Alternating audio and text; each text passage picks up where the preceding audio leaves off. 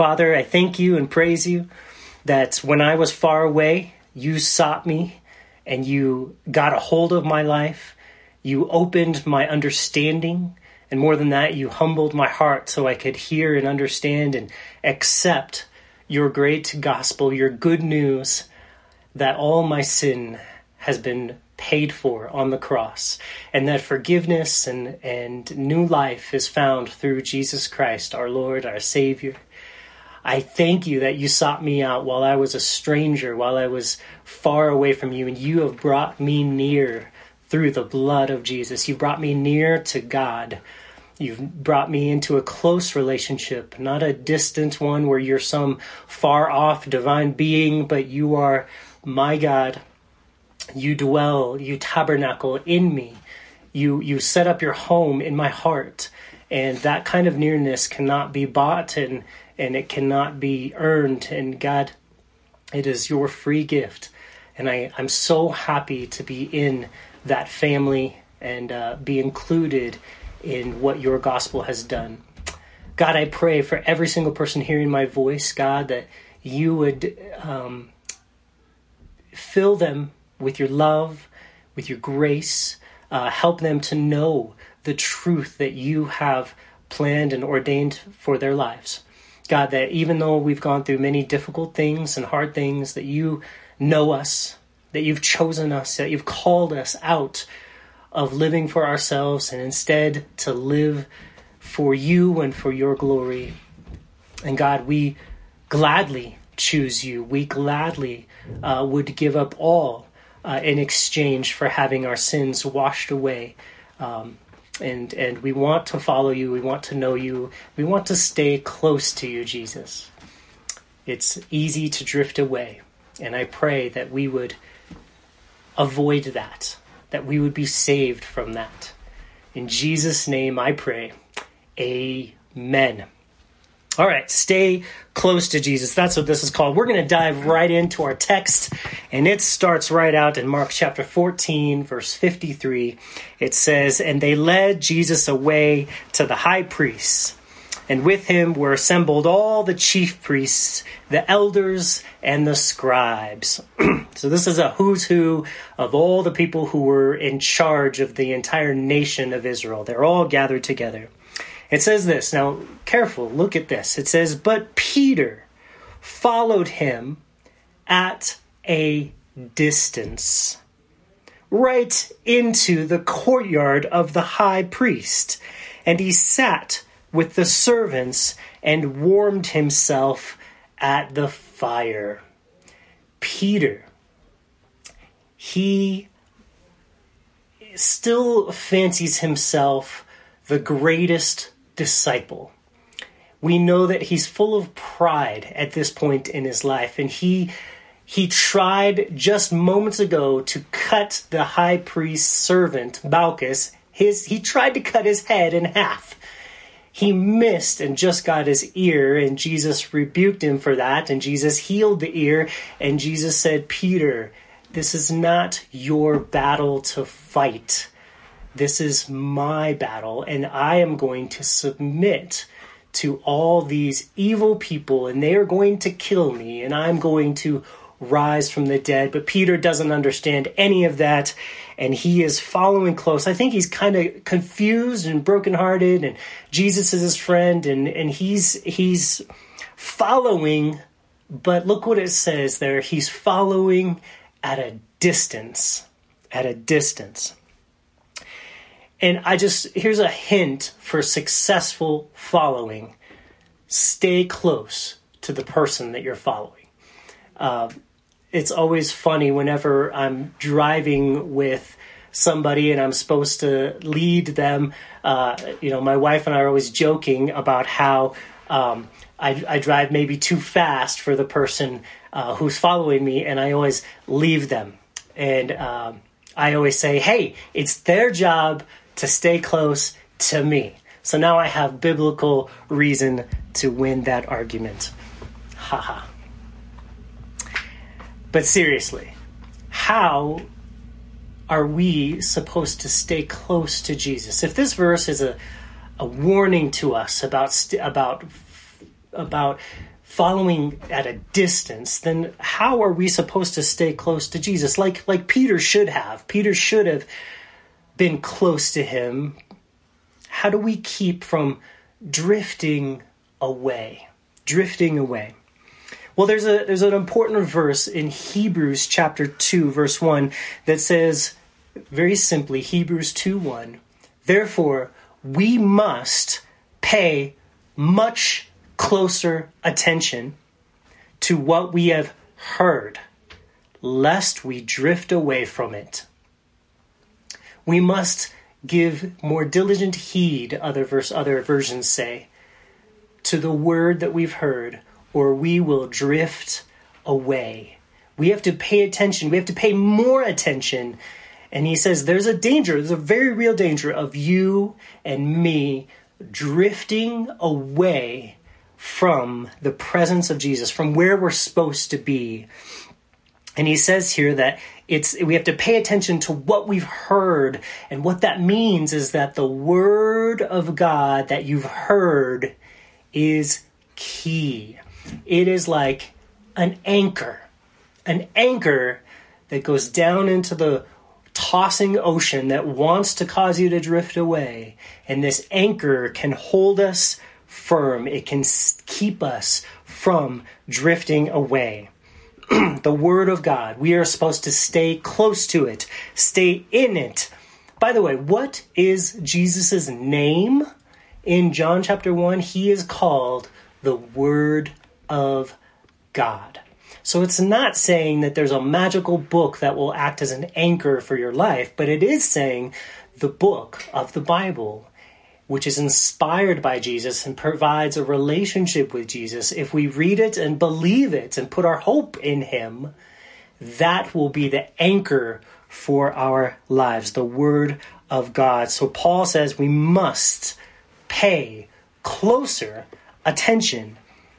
And in the Greek, those few words added together means exceedingly, abundantly, abundantly, and vehement attention. We have to be, it, has to be all that we care about. When we wake up in the morning, I am going to shift my attention. I'm going to stare at and gaze at with passion the Word of God. I'm going to get my direction from Him. Now, drifting can be so easy. It can be so dangerous. There was a guy named Salvador Alvarenga and he has set the record, as far as we know, for drifting. He drifted at sea from just off the coast of Mexico. He drifted for 438 days. This is back in 2012 he uh, he got into a storm and lost all the power on his boat, and he left Mexico and landed 438 days later uh, on, well, he, he saw one of the Marshall Islands on the other side of the Pacific Ocean, the Marshall Islands, and he swam to it and arrived there naked and holding a knife. He was actually healthy, pretty healthy, and he survived and, and was reunited with his family sometime later. and this drifting happened without any effort on his. He survived miraculously. I read all about it this week on uh, on rainwater, um, among other things that he had to drink when he didn't have rainwater, um, and and fish and birds and turtles and jellyfish. Uh, these are all the things that he ended up surviving on.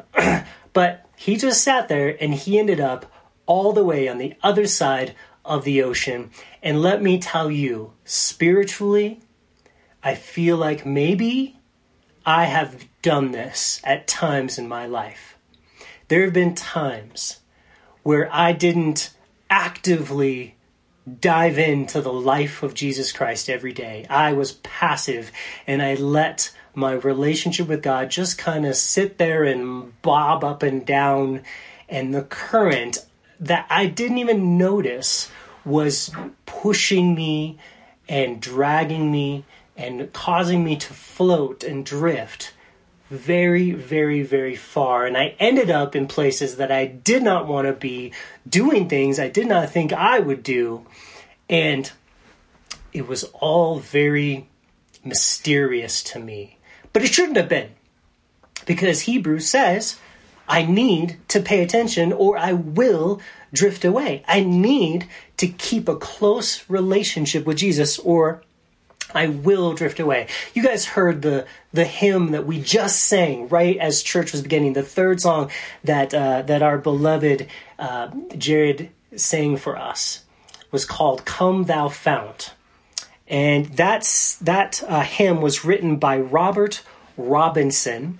Uh, and what happened is Robert drifted away in his life. After he wrote this song, he became somewhat of a prodigal and he had had he just grew distant from God and he wasn't attending church maybe like he should, but he really wasn't reading the word of God and applying it to his life. He didn't have a close relationship with God and he was he was just drifting, drifting, drifting until and, and this is a great I love that there's an until because God, He will leave the 99 healthy and safe sheep and He will go after that one that is wandering. And that's what God did with Robert Robinson. He went after him. He was wandering until one day he was riding in a stagecoach and he was sitting next to a woman and God was working in this situation, and God had had this woman reading and singing his very song. And as she was thinking about those words, she asked him what he thought of this specific phrase from his own song. She did not know. She asked him, What do you think of these words? Prone to wander. Lord, I feel it. Prone to leave the God I love. And as she said those words to Robert, he burst into tears. And he said to her as he was crying and weeping, he said, Madam, I am the poor, unhappy man who wrote that hymn many years ago. And I would give a thousand worlds if I had them to enjoy the feelings I had then. That's quite the strong reaction from someone who had a close relationship with Jesus and lost it or drifted away. And I agree with him. There is nothing that satisfies like the joy of the Lord. Nothing in this world means anything if you don't have Jesus. A close relationship with Jesus is everything that matters. Psalm uh, 16, verse 11, is a famous verse and says something amazing. Check this out. This is just a treasure. It says, You will show me the path of life. In your presence is fullness of joy. And at your right hand are pleasures forevermore. David says, God, in your presence is fullness of joy. There's nothing that can make any human being any happier than being in the presence of God, knowing that there is love there and acceptance. Now, on the other hand, if you're an enemy of God, being in his presence is the scariest thing in the entire universe because God's enemies are always beaten, destroyed, cast out. There is no hope if you're an enemy of God, but if you are a friend of God, and if you're a child of God, being in his presence is, it says, fullness of joy. And it says even more, at your right hand are pleasures forevermore. So as we stay in a close relationship with Jesus, he says, the, it, it, ah, man, what bothers me so much is when people think that heaven will be boring. There could be nothing further from the truth. What do you think is exciting and brings happiness in your life in this world? Heaven is going to be with the source of that. Whatever you think has brought you happiness, heaven will be the pure source of that. So it's just the dumbest thing to say that heaven will be boring because you will be experiencing the source of the river and not just the, the diluted part that we get to experience today. All the things that make us happy today are a shadow of the real thing heaven will bring. In his presence is fullness of joy. At his right hand are, are pleasures forevermore. That is the truth that God brings to us through his beloved Son, Jesus. Now, uh, if you want further reading on that subject, John Piper wrote a really great book called Desiring God. And in it, he explains how every believer should realize that if they want to be the happiest they can be, both in this life and in the life to come, they need to seek God and, and, and find Him in His presence, and that will be the most maximum amount of joy possible for your life. To live in His presence, to seek Him and find Him through the Word of God is the happiest you can ever be. Every other thing that the world says will make you happy is a cheap ripoff of this. This real, intimate, true relationship and nearness with God through Jesus, through the Word of God. And so, what do I encourage you to do, and what do I do myself? I, I think that we should have a holy habit. A habit. We should develop habits that help us connect to the anchor and stay close to Jesus. And that is very simple, guys. What I mean is develop a habit of spending time with Jesus. Do your devotions in the Word of God daily. Read or write, read and write, and listen to something uh, that, that is drawing you near to Jesus and pray. And just do that daily. It is so important. This this joy does not come immediately, but it's like a fruit that's developed by a tree that is abiding in the dirt. That stays connected to the vine, and that's the fruit of joy that we can have if we keep close to the Lord. I am always amazed whenever I meet someone that has drifted away from the Lord, and I ask him the simple question Tell me about your daily relationship with the Lord. And 100 times out of 100, if a person has drifted away, they always confess, I haven't been spending time with the Lord. Maybe I can pick out a time where I said a prayer or I did a thing, but if I were to ask, was, was it a consistent daily relationship with the Lord? The answer for a backslider is always no. Now, let me ask you this one simple question Did Jesus leave you, or did you abandon him? And the answer to that question is always the same Jesus did not abandon us. We chose to turn our backs on him. We chose to walk away or to just not care that much, to not invest, and to not stay close. And so we drifted away.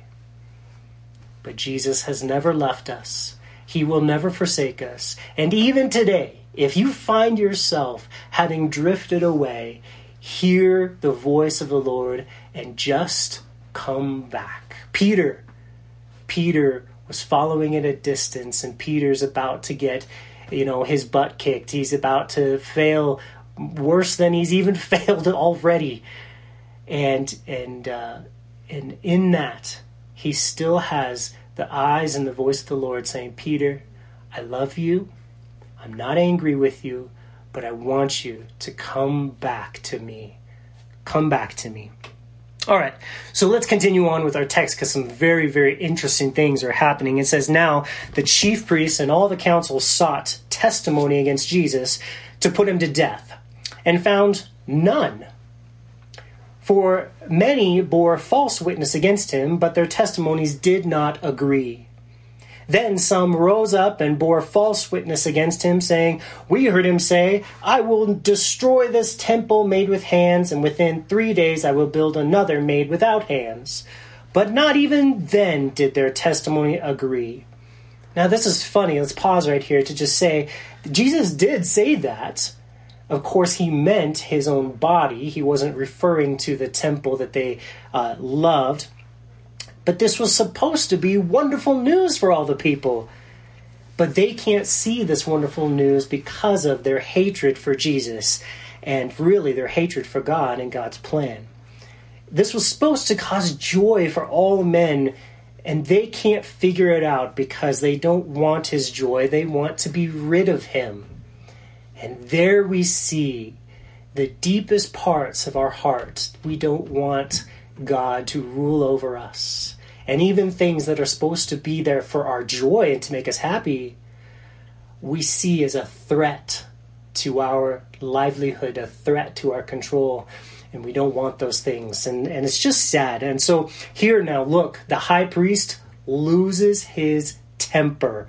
And look what he says. And the high priest stood up in the midst and asked Jesus, saying, Do you answer nothing? What is it these men testify against you? But he kept silent and answered nothing. So now the high priest takes things into his own hands. He's he's done with all these other witnesses trying to to get Jesus on on some technicality, and he says the high priest uh, said to him, "Are you the Christ, the Son of the Blessed?" He's just coming right out there, and Jesus said, "I am." Whoa. That's just right there. Just stop and pause and think about what we're witnessing here. That is the most awesome response Jesus gives. He has no fear. This this uh, you know high priest, he is threatening him with anger and he knows that he wants to kill him and Jesus is like, "I am the son of God." Which makes him equal with God. He's actually saying the word I am, which was the name of God. I am. When Moses asked God, What is your name? God said, I am. What does that mean? Always so confusing. I am. It means I am whatever you need. I am the bread of life. I am the door. I am the light of the world. I am all the things that you need. I am. That's what that truly means. So Jesus said that he asked him, Are you the, the Christ, the Messiah, the Son of the Blessed, who we know is God in human flesh, according to the scriptures? And Jesus said, I am. And then Jesus goes on and he says, And you will see the Son of Man, that's another term for the Messiah, sitting at the right hand of the power and coming with the clouds of heaven. And this, Jesus is quoting a prophecy uh, from the Old Testament. And he, so, two layers, Jesus answers this question and says, Yes, I am God. I am the Son of God. I am God in human flesh. I am the Messiah. And you are going to see it before very long. I am going to fix everything, and I have all power in heaven and earth. I am going to be seated at the right hand of the power in heaven, and you have no chance if you reject me. That's what Jesus says to him. I just think that's so uh, awesome. And then the high, pri- the high priest tore his clothes. Remember that. Pay attention to that. He tore his clothes and said, what further need do we have of witnesses? You have heard that. So he's basically saying, we don't need to follow any rules. I'm so angry and I'm the boss. Let's just kill him. He, he says, What further need have we of any witnesses? You have heard the blasphemy. What do you think? And they all condemned him to be deserving of death. Now, there's an aspect of this that we need to consider. Okay, Mark reveals that Caiaphas, who's the name of this high priest, he tore his clothes. Now, you might just breeze past that if, as you're reading it, but if you remember, according to the Mosaic law, the high priest was forbidden from ever uncovering his head or rending his garments, tearing his clothes. So, in a fit of rage, Caiaphas disqualifies himself from serving God as God's high priest. According to the law, you are no longer worthy to carry out the duties of the high priest. And it's amazing because what Jesus is doing is he is fulfilling all the righteous demands of God. He is, he is taking care of everything right here. And as he sheds his blood on the cross, and he presents it to God as the sacrifice and the substitute for our sins, he is doing away with the need for a human high priest, a, a high priest on this world. And in fact, Jesus is becoming our high priest in the heavenly realm. Caiaphas didn't realize it, but the high priest would no longer be necessary on earth because of what Jesus is doing right here, right now. Jesus would ascend to God up in heaven. He would present blood just like the high priest would do. And he would provide forgiveness for all of God's people, but with the real blood that actually washes away sin, not the animal blood that just covered over sin for a little bit, like the high priest would do.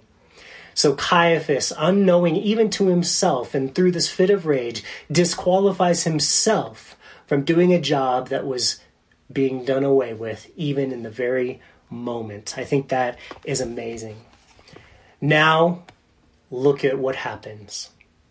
And it makes us angry, but it says, Then some began to spit upon him and to blindfold Jesus, and they beat him, and they said to him, Prophesy! You know, tell us which one of us is hitting you, give us our name and the officers struck him with the palms of their hands. Here we have the description of the beginning of the physical sufferings of Jesus at the hands of sinful men. And I want to take us back to Isaiah chapter 50, verse 6. Check this out. In Isaiah chapter 50, verse 6, it says, I gave my back to those who struck me, my cheeks to those who plucked out the beard, and I did not hide my face from shame and from spitting. That was written 1400 years before Jesus. Can you believe how everything Jesus suffered was really foreordained and he excuse me, he knew what was coming. Almost everything written about Jesus was prophesied before in the Old Testament, hundreds of years before his came, before he came.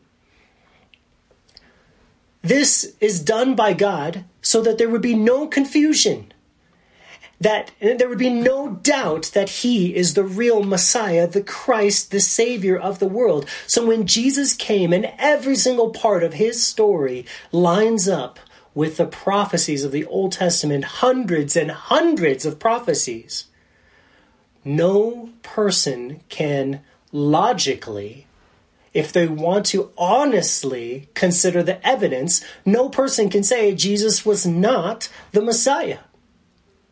Every person who honestly looks at the evidence, looks at the prophecies, and then honestly looks at Jesus' life must acknowledge it was talking about Jesus. Now, you can make your decision of whether you're going to choose to follow him or to obey him and to accept his sacrifice for your sins. But if you look at the evidence, you cannot deny that Jesus was the one that was foretold for thousands of years by God through all of his scriptures. Any heart that really wants to know the truth can easily discern it. It is so clear. But most people don't really want to know because if he is God's son, then he must be obeyed and honored as God's son, and that's not what we want to do. We naturally want to rebel against anything that is our authority. So Jesus says you can you can go to hell. You can you can die in your sins, but I'm going to tell you something. It will be over my dead body. That you have to step over my body. You have to go right through my cross in order to go to hell. I am going to do everything needed to save you because I love you and I have done it for you. And I was thinking about you as I was being beaten and as my beard was being plucked and as they were spitting on my face. I loved you and I did it for you. Now, Peter back to the real subject of what's going on here. As Peter was below in the courtyard, Jesus is getting beat above him. Peter is below in the courtyard, and one of the servant girls of the high priest came, and when she saw Peter warming himself, she looked at him and said, You were with Jesus of Nazareth. But he denied it, saying, I neither know nor understand what you are saying. And then he went out on the porch, and the rooster and a rooster crowed. And the servant girl saw him again and began to say to those who stood by, This is one of them. But he denied it again. And a little later he stood by, those who stood by Peter said to Peter again, Surely you are one of them, for you are a Galilean. Your speech shows it. Then he began to curse and to swear, I do not know this man whom you speak. A second time the rooster crowed, and then Peter called to mind the word which Jesus said to him Before the rooster crows twice, you will deny me three times. And when he thought about it, he wept bitterly. You see, God will work it out. He will work out everything to show you that you need Him. He doesn't need you, you need Him. And He knows everything, and He knows that we cannot succeed in anything without Him.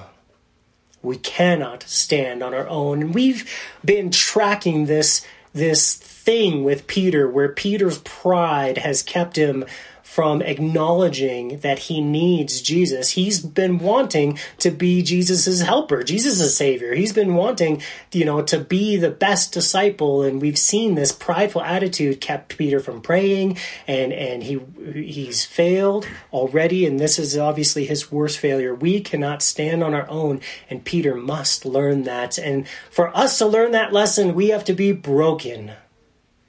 We have to see for ourselves that we are lame, that we cannot do it ourselves.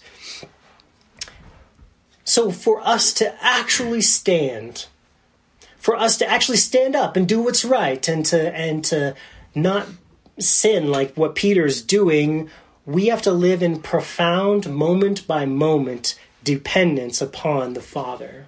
And that's what Peter was lacking. He'll he'll figure it out, but it's what he's been lacking, and it's what I tend to lack. It's what I do lack when I have drifted from the Lord. I lo- no longer depend on my Father. Paul summed it up best when he said in 1 Corinthians 12, he said, My power, God's power, is made perfect in our weakness.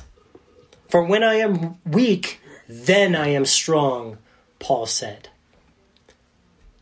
God is not looking for impressive or strong people.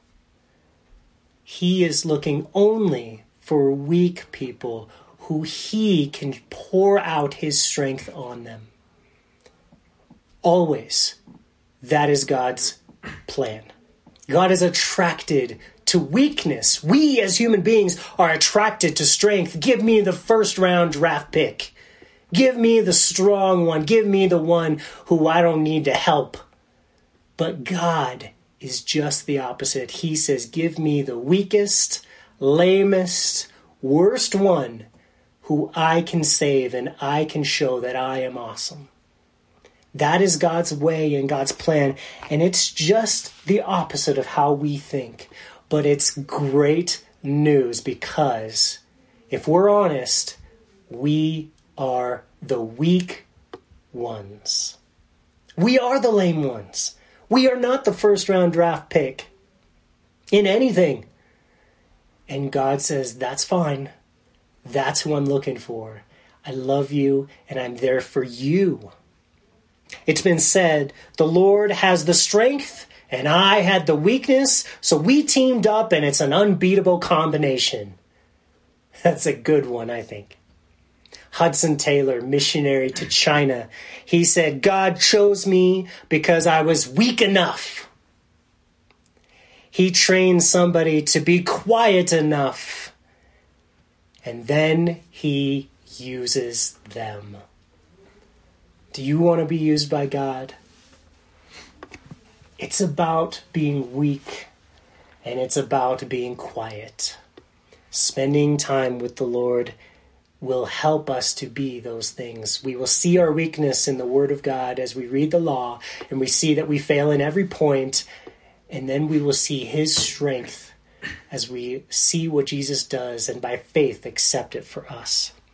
Again, the apostle Paul writes in 2 Corinthians 4 7, but we have the treasures in jars of clay to show that this all surpassing power is from God and not from us. That is the treasure of the Christian life. Nothing to do with you because you are lame at doing good things. The treasure is his power in us. I'm going to tell you a story of a reformer. So, back in the 1500s, 1200s to 1500s, this guy named Thomas Cranmer was was being tortured because uh, you know the Catholic Church at the time was super evil, and he was trying to bring some reformation to the church. And thomas cranmer was tortured so much and they forced him with his right hand to write out a recantation. He they forced him to recant all the true things that he had said and that people should to study the bible they should trust in the lord and that they sh- it shouldn't be about the catholic church but it should be about the bible and the bible was truth. And they forced him to write this, uh, uh, torturing him Okay, and they made it. And then after he wrote it, they held it up for people to see and said, "See, look, you shouldn't believe the Bible because this guy Thomas, who, who uh, he wrote a recant, he recanted. You know, he came to his senses, and these just evil, evil, evil people doing this." Well, a few years later, he was in Oxford, and he, you know, had an opportunity to say, no, I didn't mean that. I was being tortured, and I do not mean that recantation. I do not mean that I regret saying anything that I said. And I'm sorry that I even wrote it even while being tortured. So the Catholic Church said, Well, we're going to burn you at the stake. And he said, Fine, you can burn me at the stake, but I have one request. I want you to burn my right hand first. I want it to be the first thing that burns because I wrote something untrue with that hand. This guy, Thomas Cranmer, was eventually burned at the stake after he let his right hand burn away in the fire. He burned, and while he burned, he sang praises to God. How would he do that instead of denying God? By moment by moment dependence upon Jesus. That is how. Peter, he denied him. Thomas Cranmer, he did not deny him, even through fire and his hand being burned. Even though Peter stood by a fire, he was afraid. Why do I bring up these two contrasts? Because you have an opportunity today and every day to deny Jesus or to not deny Jesus. When I'm too busy to pray, I deny that you are the center of my life, Jesus. I deny that all good things come from you. I deny that you answer prayers. I'm a denier when I am too busy to pray. When I neglect your word, your Bible, I deny that you are competent to guide me. I deny that your word is living and powerful and sharper than any two edged sword, that it is the bread that I'm supposed to eat spiritually and for my spiritual health. I deny you when I neglect your word. When I worry, I deny that you are the Lord of my circumstances, that you are in charge of everything. Lord, forgive me for worry. When I turn my head from the hungry and the homeless, I deny that you are the God of mercy that has put me here to be your hands and your feet, and you have given me more than I need, and I should be generous but I deny that. When I steal something from another person to enrich my life, whether it be something material or some credit that is rightly due to someone else, which I have claimed for myself, I deny that you are the source of all blessings, that my reputation is only from you. I deny you.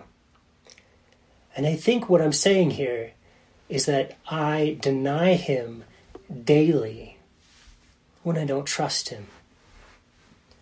What should we do? And this is the last thing we're going to say. What should we do if we recognize that we are denying Jesus? The answer is simple repent. What does that mean, repent? Repentance means to agree with God or to say the same thing that God says about the thing. Repent. So if God says pray, we say, I'm going to pray. And we pray. If God says abide in his word, we abide. We keep reading. We just keep reading. Not because we are earning something from God is because God says it and we're going to agree with Him that it is the source of our life. When God says we can trust Him, that's what we do.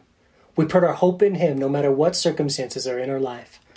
When God says forgive others and love them, even if they don't deserve it, and you will be forgiven, we're going to believe those words. We're going to offer forgiveness to people who don't deserve it. We're going to love our friends and our enemies because he says it, and we're going to agree with him. When God says he loves us, can we agree with that? When God says he sees us as perfect in his Son, when he says he's forgiven and cast away our sins as far as the east from the west, we are going to agree with God that his word is true and we don't understand how our sins can be done away with because I just did some today. But I'm going to believe it. And I'm going to agree with him.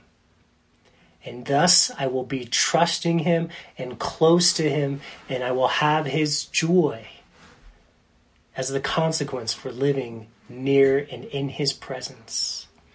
All these things I think are so encouraging because we, like Peter, have failed and failed and failed in our lives. And yet Jesus loves us. And all we have to do is agree with him. Okay, Lord, you have washed away my sins. You have loved me and you have done more for me than I could ever even understand. And I will stay close to you and I will read your word and I will believe what I see in there and you will do everything for me because I am weak and you are strong. I am nothing and you are everything, Lord. In Jesus' name, amen.